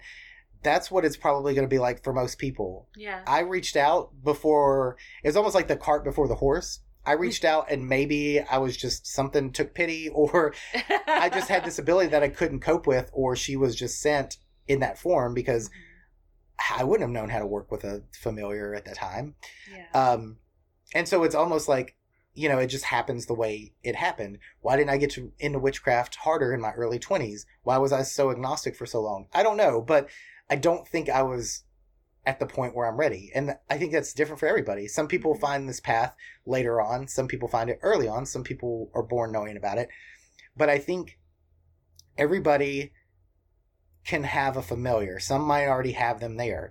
If you've been a witch and you've been working with spirits, um, or somebody in your family, like there's a good chance that an ancestor, a guide, something's been waiting there and doing stuff for you, but you can talk to them. But then it's like meeting people. Mhm. Um, if you don't have one and you want one and you don't have any kind of inkling or feeling or any little spark of like that could be this, put a call out. Um, yeah. petition I don't know if I'd go to Hecate and petition for one of her emissaries because that's probably like super strenuous. Um, why not put out a petition to the devil himself? Right. And that's what I was saying. Yeah. Do that. Like Sabrina. We talked about Yeah. the way that familiar appears. That gives me chills. Every And that's-. I, even just talking Right. about it. And that's kind of the idea is like there's there's this form Mhm. and then it takes on the form of a cat. And so it's like she didn't go buy a cat. Like this demon It came Spirit familiar, yeah. and I think that they find you, you find them. You're not. It's like kind of put it on a wanted ad, but it's almost like Yeah. maybe swipe right. If you It's both like- swipe right, on, swipe to- right on each other. I hate to use that sort of like J.K. Rowling Harry Potter analogy right now, but because I can't. I'm trying to distance myself from J.K. Rowling, but her world was something that I escaped into for a long Right. time because I was. Well, I think you can still, yeah. But it's that sort of like one chooses the wizard type thing. You know what I mean? So And then even the idea of like, oh god, this is a whole other thing. Like the golden compass idea of demons. See, I never read the Golden Compass. I didn't either, List. But I watched the HBO series. It's way better than the movie Okay. was back in the day. But their idea is their demon. They're familiar. Mhm. Their demon, D, uh, spelled the same way, D D A E M O N. Okay. um, is part of their soul and it can't go too far away from them. Um, and it's like it takes its form and it learns and grows. And so Oh, Wow. if you want to kind of get like an idea of like maybe how like to see it from an outside perspective other than just an animal, like maybe watch that. They do take the form of animals, but they're not animals. They can Right. shape shift, they can like grow, and then they get stuck in their final form. And Mhm. sometimes when they're younger, I'm probably not doing it justice explaining it. Um, the idea of like the the Spider-Man character Venom of Mhm. the symbiote, where that felt like that struggle of like before we were cohesively able to work together, we were at odds with one another Mhm. um, and there wasn't that balance because it was like I have a job to do. I'm stuck here. Like if I refused to work with her, why did she not just leave? It was something more. It was like she was attached to me on purpose. Um, but then it's like, did that is that when she was like, did we make a deal and that's when she would come? I don't fucking know um, because there's like to get in real personal like there's times where when i've experienced her it was like i wish i had been there earlier when you were younger and i could have prevented some things i could have guided you Mm. better and there's this feeling of remorse like i wish i had done my job better and it's like so it goes back further Yeah. than just one time in the woods i called out to something yeah. but I think that was like maybe the opening of like I had it all along. I just had to open it, um, and then I had to open it further. But if you or a loved one would like to work with a familiar, um, but like I and would, that's kind of like me because there's been several times when it's like I've I've actually called out and said, okay, I you know I think I'm ready to try, you know, establishing this relationship, and I've called out several different times, and I don't hear anything. I don't receive anything. right, and, and, that doesn't I- mean that there's and somebody as sensitive as you would know. Yeah. There was something- and it's like I, you know, a part a big part of my practice is, you know, a hedge witch and is to do a lot of, you know, journey work and, and spirit work and stuff like that. And for whatever reason, when I call out, I don't really get a response. And I don't know if it's that I'm just not ready yet. I haven't reached that point yet, or I mean, you work I with. I mean, you work with Hecate. hmm Like you work with these other. You would think that they would. They'd be like, well, here's an Yeah. emissary, but then it's like, well, maybe, like if you had Ava hmm in that capacity, would you be as sensitive to other things? And like we said, both of these things, we're not trying to make it sound like, oh, you should be. s- We've learned to work with them and we've learned to appreciate them. hmm Ava's learned to appreciate working with me. And, but like, they're blessings and curses at times. Yeah. Um, and like you said, like now you use this and sometimes you wish you could shut it off. Like, who, who's to say your purpose isn't if you had, but again, everybody's different. And like I said, you're not, you might not be channeling yours. hmm Um, something might, yours might be there and it's like, well, I'm going to lay low. Um, because as much work as you've done, it's like, there has to be a reason. Yeah. because and like i said it, do, it doesn't there's conflicting ideas. It's like not everybody gets a familiar. Mhm. every witch gets a familiar. Every witch that signed a pact with the devil gets a familiar. I didn't do that by the way to get her. Which is so funny because it's like I'm actively building a relationship with the horned one right now. yeah. So and maybe that's what you need you should do first. Maybe. i don't know. I don't know. um but you almost like there was a time and it's all well and good but there was a time where Hecate was gone and me and Ava working together, it's like my offerings were to Ava, whether it was blood. My devotion was to Ava and building that connection. Her devotion was to me. We weren't distracted, and I'm not, I don't mean that in a bad way, but Hecate was like, well, I'm not going to be here to distract you. Mm. You guys need to do this. Like, it's almost like we became each other's like mini goddess and gods like and it's this idea of it's like okay you could write poetry to your familiar you can write Mhm. songs you can paint art like treat them like you were courting a loved like a potential mate Mhm. um and they want to do that back and so like there's that energy it's, it might not involve that energy Mhm. um I also wonder if that might be part of it too. Like, is you know, just because there's so much trauma, but then you like know, I'm not. the other thing too Yeah. is like I- mean you have plenty of people that are asexual you have Mhm. plenty of people that would not be interested and i think that they would you would be able to have a familiar that wouldn't trigger any of that because those familiars are going to be and it would be like oh i'm this helpful little Maybe I don't Spirit. know. and like i gave you that pipe because we were joking about pipe foxes like there's this really cool like spirit Japanese. Yeah. Yeah. and it like it's a little tiny fox that lives in a pipe Mhm. and so they come in all shapes and sizes and that Mhm. could have been a that could be a familiar i don't know but like i said just sometimes you don't know why i guess um Yeah. it's like i didn't i guess i kind of asked for mine but in the sense of like seeking like reading these books and seeking one that's not Mhm. how it happened to me alex had to seek and find his to Mhm. connect with his and it felt like a f- old friend Mhm. like strangely familiar, but not. You know, you have to build that, and then like same thing with Clayton. So I think it just it's all going to depend. But like you can meditate, you can try to do trance work, you can petition. Mhm. Um, if you don't really work with a deity or you're or you don't want to petition, you can make a call to the universe. You can say like, "Hey, I'm turning on a vacancy light," um, and then you can even have a familiar that you do not let channel or possess. Like Mhm. you set those boundaries. If any Yeah. spirit comes knock on your door and expects that, it's about consent, even in the spirit world. Yep. You shut that down. They are, if they're forceful, if they're like pushy about it, or if they give you a bad feeling, that's not going to be your familiar. Yeah. um, it's going to feel like that, like knowing somebody kind of idea. yeah. Um, and so for me, it's hard. I, I can tell you what I've read. I can tell you like the process.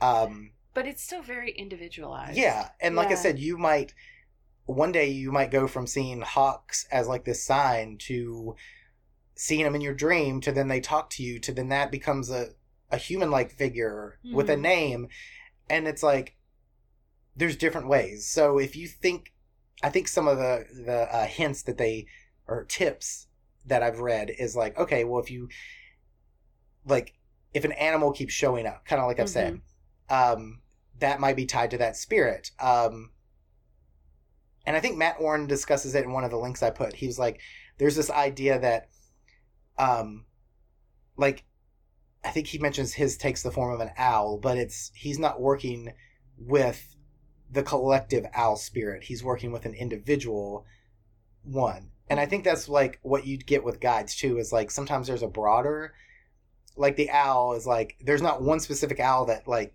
comes and shows itself by Hecate. Mhm. Um, and some people don't like that's the other thing. Some people don't say their familiar's name. Some people don't talk about their familiar. Mhm. Some people don't.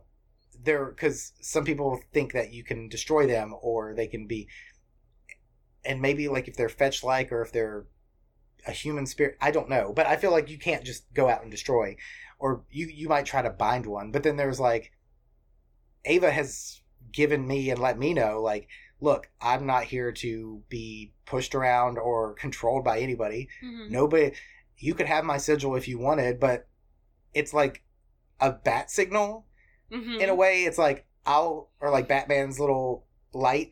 yeah. It doesn't mean he's automatically drawn and subjected to the purpose of whoever turned that light on.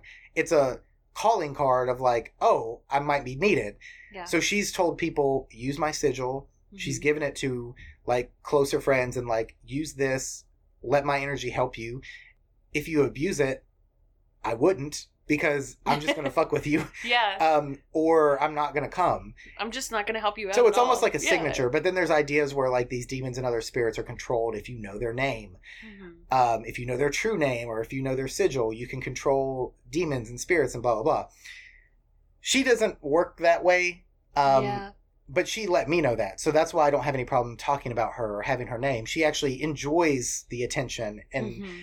and it fuel it feeds her and helps her have a more solid foothold. So she would rather more people know about her than not for her benefit because she feeds off that energy.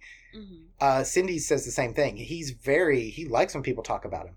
Yeah. and um so and then there's other people where it's like you'll never see a picture. You'll never know what my familiar really looks like. You'll never hear their name. And that's perfectly fine too. You're familiar and you will understand that decide that Mhm. will know if it's personal like that um anybody that i've mentioned in this have i've asked and they've both they've all at one point said i don't mind that you talk about me Mhm. but i didn't once say the familiars names um, yeah. but they have them and they have experiences um and tori's different i mean um we're separated but Mhm. that cat I knew for a while. She knows that cat. Like she's never been shy to talk about it. Like he's a fucking familiar. He's a witch Yeah. cat. Um, so There's- there's a- There's something about that cat that is so much more sentient than the other cats. yeah, you the other cats are like cats. Cats. Yeah.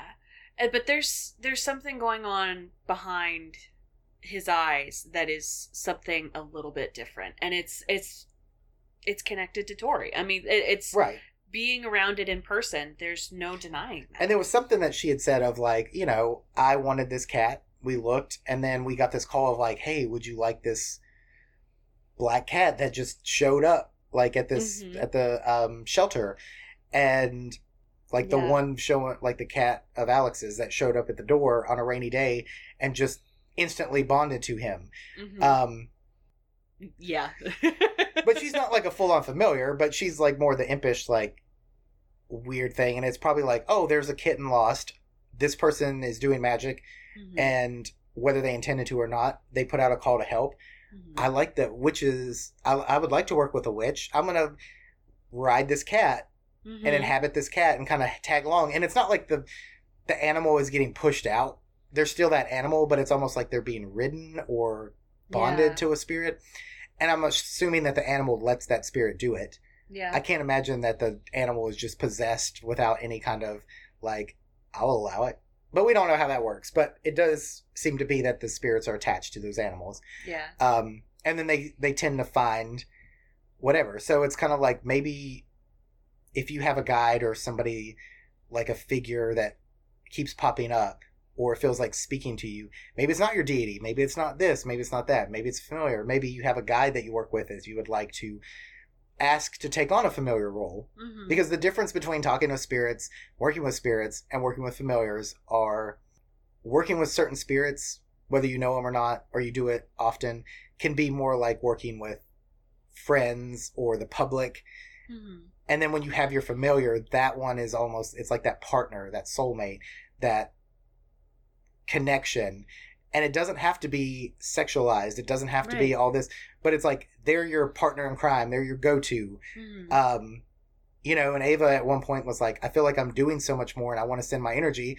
I feel like if mom can have hordes of spirits, why can't I get some little spirits around here Yep. to do my bidding? And that bitch came out with these fucking little weird creatures. They are very weird.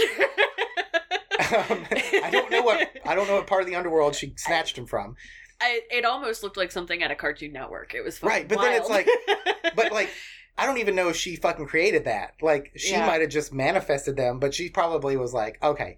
But then I've also got the feeling from when she's tried to clear out a negative energy, instead of destroy it or consume it, it's like, what if I put you to work?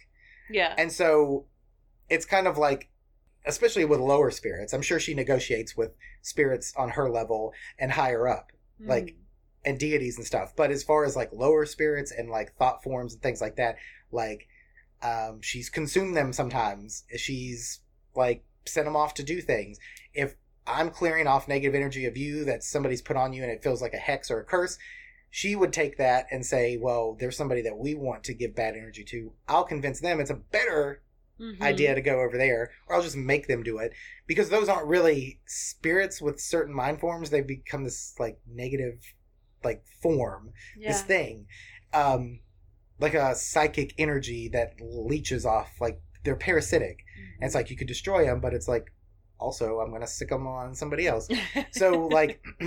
We'll get into that more that like working and like the different things your familiar could do as far as like carrying spells, protecting you when you astral travel, um, helping you interpret dreams. Mhm. Um, we'll talk more about like having an offerings forum, setting up an altar space, you doing bridges. Um, the summoning is hard because there's so many different ways, and so try them all. Try what feels your gut. If it says I should meditate, or maybe I should call out and go to sleep and see if they come in a dream. Mhm. If you feel like you need to light a candle, go outside and whisper. I would like a familiar. Like, be direct. Yeah. Like, don't say, "Is there anybody who wants to talk?" Say, "I w- hello, hello. I want a familiar. I know there's somebody out here that wants a witch to work with." yeah. Like, because it's that kind of relationship. Like, it's not like, "Oh, I, you mysteriously have to find your familiar under a rock." Like, if, if but if there's like Hecate, like I think has is responsible for why I did not hear from Ava for two years. Hmm. Um, and Ava believes that that's why she didn't wasn't around for two years. So, Yeah. I mean, I'm not there to argue. Obviously, it was in our both of our best interest. It sucked, but like Hecate's not here to fucking make your life easy. She's here to push you down the path Yeah. of where you're supposed to be fucking going. And I remember getting this like uh, vision of like once Ava got back and more like solidified in our relationship, kind of was like I feel like we're really back on the same page again. It was kind of like, all right, you two have fucking work to do. Use the benefit of both worlds that you can. Mhm. And it just so happened that the podcast popped up, and then it happened that we were doing investigations and different stuff like that. So it's like yeah. I don't know. Uh, basically, what I'm saying is like I don't. I never had to summon one. I had to find her again. Um, so it helps to research, but like when you want to leave offerings and stuff, which we can get into working, leave your gut instinct. Once you start working with one, Mhm. they'll probably be like, actually, I would prefer this, but like try alcohol, try tobacco, try Mhm. candles. Don't be trying blood right away. Until you build a relationship with that familiar, Yeah, the blood, hair, that's a tag lock. Maybe leave that for when things are a little bit more Right. intimate. So know? I like I am hundred percent down with giving Ava my blood because I've had no reason not to trust her Mhm. after all this time. But you have to build that relationship. right. It's like, dear, are you going to give a house key to just anybody? No, Uh, no. you want to learn and trend. and when you give something like that your blood, like you're pretty much saying like, here you go, yeah. and a good familiar, a legit one that wants to work with you.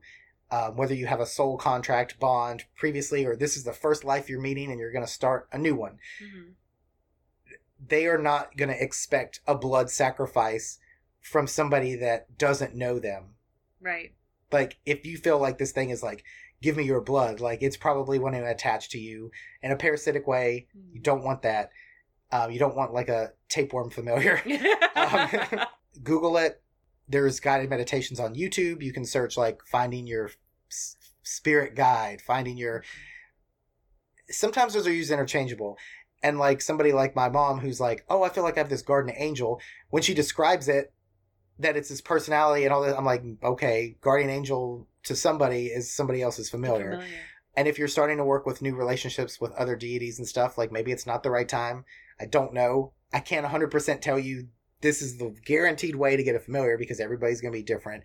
Right. Your familiar might show up as an animal, your familiar might be a plant. Um, it might be something that you never really see other than like a voice. It might be something you physically see.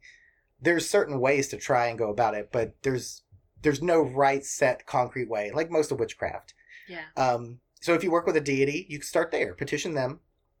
If you don't and you're more of an animist, go outside to your favorite spot, meditate, ask for a familiar. Say, I'm a witch. I'm just a witch in front of a, um, and just be like legit. Like I want to work with somebody, and I need, I want a spirit because some people say you can't get anything done with witchcraft unless you work with spirits. Like it's just always been that way. yeah. Um, and this is the way. Isn't that what? This is the way. Yeah. Um, So if you're a witch, you're already working with spirits. If you've done magic, you're already working with spirits in some shape or form. yeah. Um, And uh, with me as an animist too, even if you're not technically, you know, reaching out and looking for spirits of a place, you are probably still working with spirits because you're working with the spirits of the plants that are in your incense. You are working with, you know, um the spirits of the stones that you're using. Right. You know, all of that kind of stuff. yeah. So, yeah. So they're out there somewhere. Yeah. Um, and like I said, it, it might not be some. Some of you might have a spirit that's been waiting in the shadows just to work with you up front. Some might you might have to meet somebody completely new. It's a mutual relationship. You have to offer them something for them to want to build that relationship with you. They're not your servitor. No. That's another thing is like some of these books, especially when you start talking about chaos magic, really blur the line between fetch, servitor, and familiar. yeah. If you do you think I'm gonna fucking tell Ava what to do? No. um, You ask nicely and give her something delicious. chocolate, Yeah. blood, dark chocolate, Alcohol. and she'll be like, well, "What's in it for me?" yeah. That's the thing is like you wouldn't do that with a friend. You wouldn't demand them help you. Like again, like we talked about in the spirit, I want to mail this package. I could go across town, but it would be easier to hand it off to this friend who can fly. I don't fucking know. Yeah. And so I'm gonna ha- I'm gonna give them like money. Your friend's going downtown to the, you know, Right. Hardee's to go get themselves a snack. They're going to pass the post office on the way. Hey, would you take this? Right. And Yeah. so I don't do any spells anymore without having her carry it because that's just what a witch and a familiar relationship does. And it doesn't mean you have to have them carry it, but like it's consistent. It get shit gets done when she does it. So Yeah. like why wouldn't I? And sometimes I'm like, "Oh man, I don't have that ability." But like like I'm not competent because I feel like she does everything. But then then I realize, okay, well, there's that symbiotic relationship where she's not she can't do all that she does without my energy and time. Like I'm almost a battery at times for her. Yeah. So it's not like she's not getting anything out of it. And so again, that's how you want to approach it. Don't be like, I want a guide. Like you're not looking for a guide. You're looking Mhm. for a partner. hmm Um, whether that's a partner in crime, whether whether that's a partner for like magical work, whether it's somebody to help with dream work or astral Mhm. travel. Um, and you might never see or hear them other than dreams. like, yeah, I guess. I don't know. I'm like everybody's going to be different. yeah, um, that's true. I wanted to do this one as kind of like what to expect of a familiar, how to approach it, and tips and tricks on how to like contact them. But there's no set way. Again, it's not like like that's the best I can do. That's the best I can say. Of like, yeah, and I mean, if you want, if you're uncomfortable, just you know, going out there and using, you know, your own personal gnosis and words. You know, Right. there are spells out there. Kelden has one in his book. yeah. Um, so Right. if you're uncomfortable with that, you And if it doesn't, if that yeah. doesn't work for you, try try. something else. Yeah. yeah, It's just there's so many different aspects, and like I said, don't think that it has to be one way or the other. you got it. You got to Yeah. do the work yourself. I mean, yeah, there's a lot and of I, things. that that's kind of like where the 101 stops. Is like now we've gotten to the point of like I can tell you how to work with how I work with Ava and what she does, we'll do a giveaway. Uh, one lucky winner, Ava will give you one of her little critters. No, I'm just kidding. Um, she'll send you one of her little like minions. Um, I think that's a good place to like stop now. It's so much information and there's so many variants. Yeah. But please, you to please, if you re- are serious about this, if because this is not something like I don't know if we were clear about it, but this is not something you just like. Oh, I want to meet a new friend to hang out with on the weekend. Like you're entering a relationship with an entity that has its own will, has its Mhm. own thoughts and desires and wants out of the relationship, and you're entering what you want. It's kind of like if you really want to build that relationship, you have to build it. Yeah. Um, it's not going to be like, man, I I want a cat that does that. I want to talk in Salem. Um, It's like you're not just going to be able to get it, but don't be asking for shit if you're not going to keep up with because they'll leave. I mean, they'll just bail. They'll be like, this bitch ain't serious. yeah. I'm not going to stick around. I think it's reasonable as far as I've seen for everybody. Sometimes it happens without their knowledge and they're like, oh shit, I did have a familiar this whole time. It's this. Mhm. Um, I don't know. Like I said, if you guys work with familiars um, that aren't just pets, Mhm. I mean, that are more than pets. You know what I'm saying? Like, don't call us and be like, my goldfish has always been my familiar. Does that goldfish, like, talk to you in your dreams? I mean, maybe. and a fish could, I mean, all these things could be familiars. Oh, absolutely. Um, and maybe you have a pet and your familiar decides, well, okay, well, I'm going to use that pet sometimes as like a vessel. You don't have to be a medium or a psychic to feel and see spirits. Like, Hmm. they'll let you know. They'll come in a dream. Like, a lot of it is personal gnosis. If so you would- yeah, to- if you really- yeah. if you really want to start on this journey before this part two comes out, which I think you should, if you're Mhm. serious about this and you want to start working before we start telling you about how to work with them, like start now. You know when the time is right. Reach out. Um, what were we talking about? Like getting chupacabra familiars or something? Okay. Wendigo familiars, but like um, just start there. There's plenty of resources. I'll put links in on Patreon. Um, Mat's got a couple links in there for Puck's sake. I've got the book titles and stuff, Mhm. and they're really good reads, and they'll get you primed for setting out. But don't expect it to give you a cut and dry like way to get them. Mhm. Um, the Witch's Familiar by Raven Grimassi is probably the one I recommend the most. Mhm. So Familiar Spirits by Donald Tyson is the other one. Uh, the Witch's Book of Spirits by Devin Hunter Mhm. has a section in there about familiars. I like Devin's viewpoint on that. Mhm. I've said before I like Mat's viewpoint. You like Kelden's. Check out Mhm. Kelden's book, The Crooked Path. Um, Robin Artisson has that. I linked that one where he talks to Mat about Yes. familiars. Uh, he's a wonderful author as well that you should check Right. out. I don't think he has anything on familiars specifically, but he's got uh, one book, uh, "Letters from the Devil's Forest," that I absolutely I feel like it's- adore. It's weaved into his work, yeah, but if you're to, if you want to work with the horned one and you would like Mhm. to petition the horned one, I feel like his resources should be something to look into. definitely, Um, and and probably Gemma Gary too. yes, yes, yes, yes. Yeah, she and I'm not as familiar with her works, but I guarantee there's probably mention of working with spirits in the familiar type capacity. I'm sure. Yeah, Um, because this isn't just oh, this is a cute like cat in a witch hat. um, like these these are legit entities that you're working with. So yeah, um, and you shouldn't be scared of them, but also that's what you're putting at. It's not like there's a sense of gravity to it that it needs to be respected. That You should- demands to be respected. right. Take it serious because you'll attract something, and I mean, it doesn't mean that it won't be all in good fun. I mean, Ava has a good sense of humor, um, but she's also very. She can be very scary. um, yeah. um, report back if you already have something that you're working with uh, and you want to share your story let us know we're not going to go ahead and record the bonus yet but maybe if we have some stories that people don't mind us sharing we'll share yeah. i'm sure i could come up with some anecdote um, ava probably will have i mean she's here but she'll probably have more of a say in the next one. Like she'll break it down. She's like yeah you can talk about the history but like i'm gonna make sure you fuckers know how to work with these with, with these uh things. So yeah yeah. get to calling um and let it report back. Let us know. Yeah. tell us. We want to hear. tell us what you synced and felt and saw. Um you can find us on instagram Mhm. at uh, cursed cast Is it Curse Cast or Curse Podcast? I don't even know. I don't know. Just search Curse Podcast on Instagram. That's what it is. Yeah. On Twitter, we're podcast underscore cursed Yes. because Cursed Podcast was taken by a lesser entity. By so, I don't even think it's active. I don't fucking know. I don't think they're Um, active. No. But anyway, um, you can find us on all of the platforms. Mhm. Uh, if you would like to donate to our Patreon, to us or to us donating June, you can still do that. So there's a few more days, but um, we're going to donate all those proceeds to, um, unless they're fully funded, we're still planning on doing local bail funds because I don't think that can get fully funded right now. Um, Yeah, considering some of the things that have happened, especially in Charlotte itself, Yeah. with the bail funds and the jail support and everything there.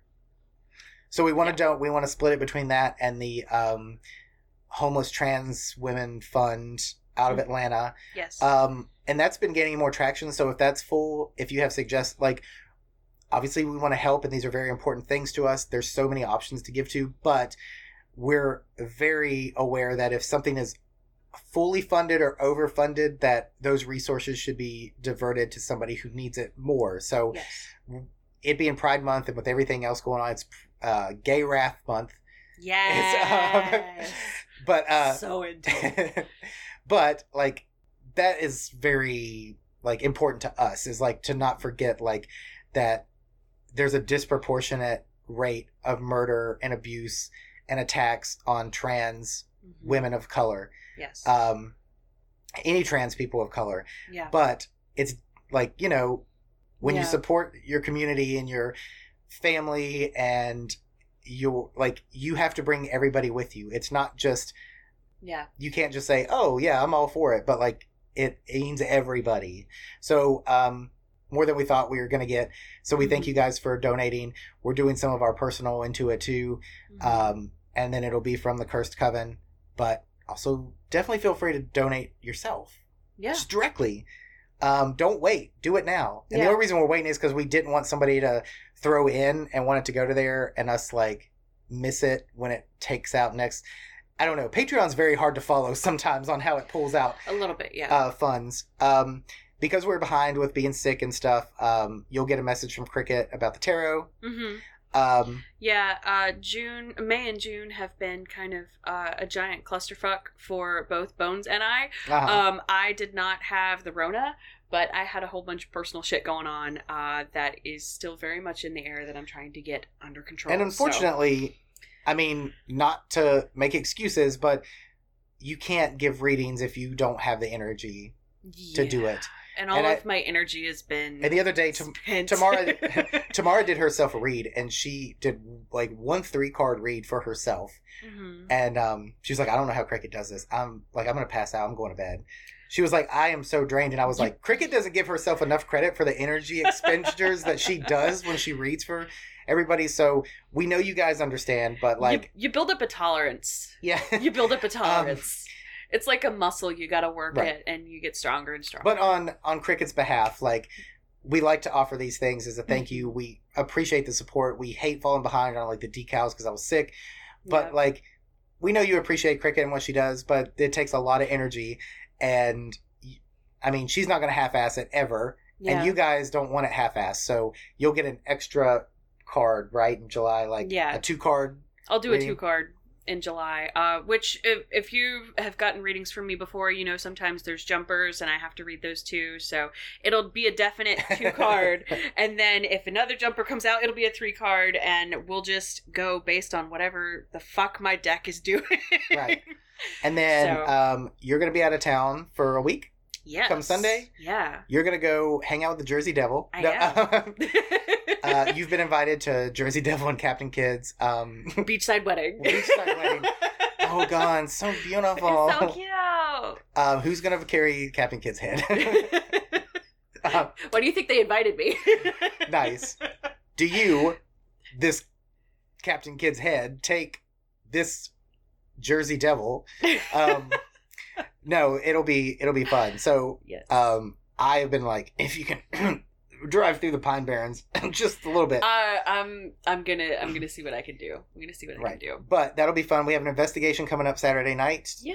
Um, we're gonna hang out with Caps at a meetup they're doing. Yep. Um, so if we get some good shit on that, we'll be doing an episode on it. If not, Mhm. it'll get an honorable mention.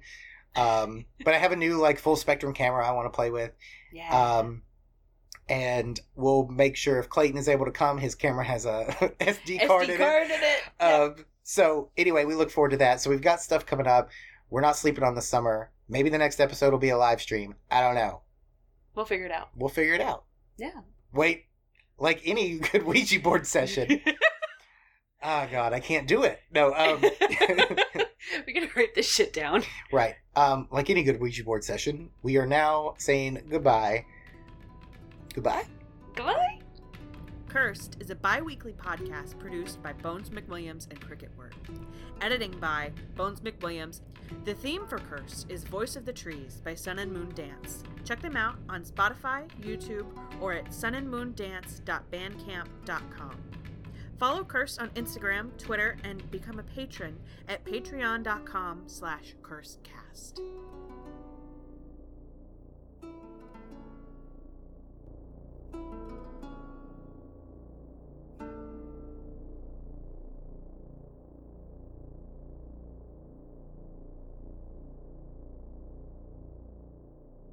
Well, we'll do it. Maybe we should actually have a Ouija board session during all of this, and we'll actually make it Oh. goodbye, and then like the little things we pick up during Hex Files, it'll be like it'll just be like backwards, like fucking demon talk. Dude, I'm so into that. Right. It's like, what was up with your episode? Like, you guys um were speaking Latin. What was that? I don't know. Yeah, no, it's, it's fine. Right, and then we'll close the session, and it'll get all quiet and weird. Um,